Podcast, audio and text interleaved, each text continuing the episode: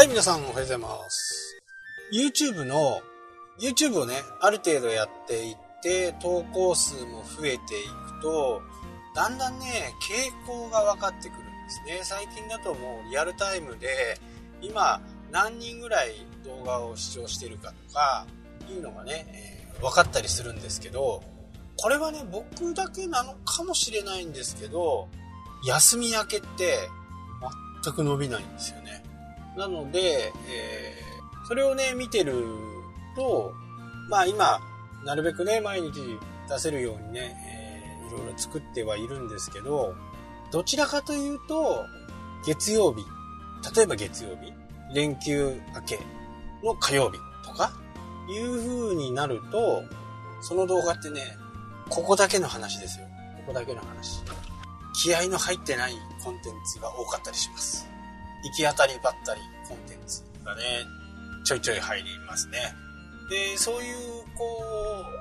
う、いつもね、えー見られてる数字よりも、やっぱり見られてない動画って、やっぱり伸び率も悪いし、まあ自分がね、気合い入れてないからっていうのもね、あるのかもしれないですけど、まあ特にね、広告とかをね、えーすることもなくね、やってはいるんですけど、大体ね、広告をやると、どうだろうな3000円の広告を1週、3000円で、まあ6日間、6日間やると、まあ僕の中で月曜日ってなんかダメな日なんで、えー月曜日に配信しないように、えー月、火曜日から日曜日までの配信で6日間。で、500円。1日500円の計算で3000人、えー3000円だから、そうなるとね、1000回ぐらいはこう再生されますね。ただ、いつもの動画をね、えー広告を出してやって1000いったからって言って、まあまあ、何も、何も？生まれるものは何もない。損するばっかりなんで、えそれはあんまりお勧めしませんけど、再生回数がね、やっぱり上がれば上がるほど、おすすめ動画にね、え出てきたりとかはしますね。ただそれがね、僕のなんか感じてるイメージだと、1万回を回るとね、ちょっと劇的にこう変わるかなっていう。その、チャンネルじゃなくてね、その動画自体が。そんな感じはしますね。なので、まず1000。で、そこから、1000でね、飛躍的に、仮になんかで、えシェアされたとか、バイラルを起こして、1日で1000とか行くと、まあ1万はね、そんなに遠くないかなっていう感じですかね。で、バイラルを起こすのも、どんな動画かっていうのは、これはなかなか難しいですよね。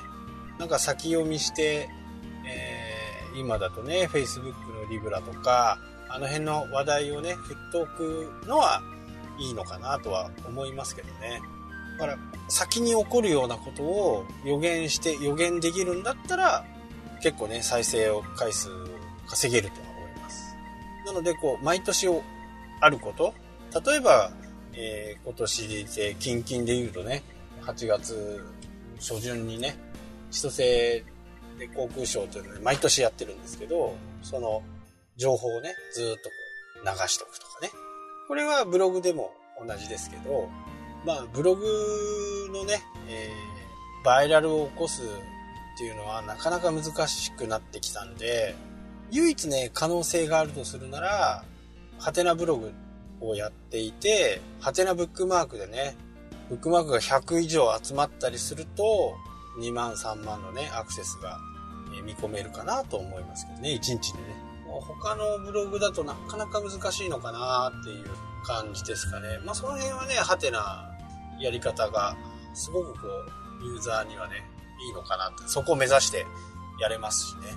まあ100のハテブをもらうって結構大変ですけどね。それはどんなコンテンツ、どんなウェブサービスでもね、まあ大体同じなんで。えー、やっぱりね、最終的にはね、こう、回数にも影響されるっていうところがね、なかなかこう、難しいところですよね。そういう SNS とかね。そういう。ビジネス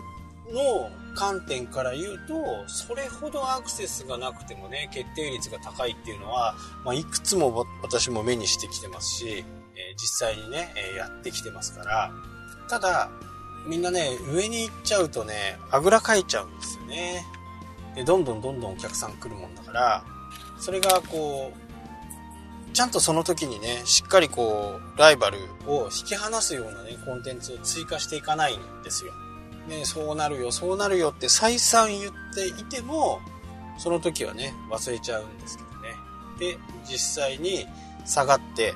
コンテンツ入れないからね、いいコンテンツ入れないから、どんどん下がっていくわけですよね。もうその時になったら、もう全然難しくなる。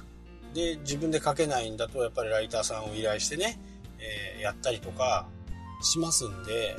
じゃあ、いいライターさんにね、いい記事書いてもらって、5000円とか1万円払ってまでもね、そこにコンテンツにこう、注力していくっていう。忙しいんだったら、お金で解決できるんだったら、その方がいいと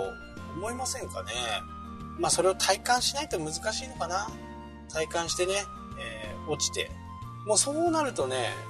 多分、20記事ぐらい、1万円でね、20万ぐらいの記事ぶち込まないと、多分上には来ないかなっていうふうにね、一回下がり出すともう果てしなく下がるんで、ただ僕はね、もう Google から、Google のね、いろんな T シャツが着てますけど、まあ Google からの脱却をね、やっぱり皆さんにやってほしいなって思います。いちいちね、その Google の顔色を伺って、ああだこうだっていうのにね、こっちがこう、合わせていかなきゃなんないじゃないですか。合わせていって、それにお金もかかって、とかね、いう風な形になると、まトレンドとしてね、今のトレンドとして、えー、Google はどんなことをやっていくのかっていうのを知っていく必要はあります。これはあるんです。でも、Google が右といえば右っていう風にしないと SEO で上がらないっていう形になるのは、これはちょっと違うような気がするんですね。僕の中ではね。それはなんか、無理かなっていうふうに思いますよね。で、じゃあそこで、じゃあ何するのって言ったら、やっぱり個人のね、ファンを作る。会社のファンを作る。そこのファンはもう